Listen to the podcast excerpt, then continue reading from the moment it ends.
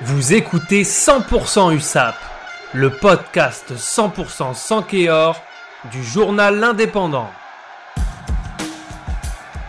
Et c'est terminé pour l'U S A P en Challenge Cup, à l'issue de la cinquième journée qui s'est déroulée samedi au Stadio Communale dei Monigos. Les Sankéor se sont inclinés face à Trévis sur le score de dix-sept à sept.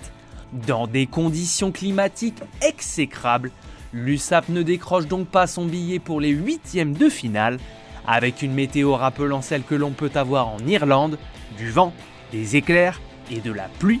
L'U S A P timoré en deuxième période s'est inclinée alors qu'elle menait sept à trois à la pause, grâce à l'essai de Saiwalu, transformé par Rodor.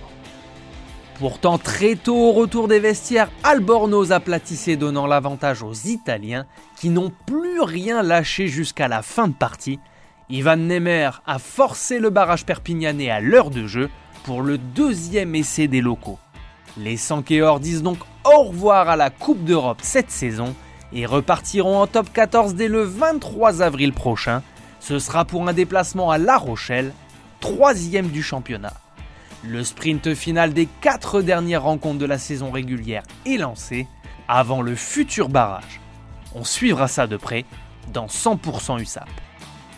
C'était cent pour cent U S A P, le podcast cent pour cent Sankéor du journal L'Indépendant, réalisé à partir des écrits de Laura Cosanias sur place à Tréville. Retrouvez cette émission et toutes nos productions sur Radio Indep et en podcast sur l'indépendant point f r, nos réseaux sociaux et votre plateforme de streaming favorite.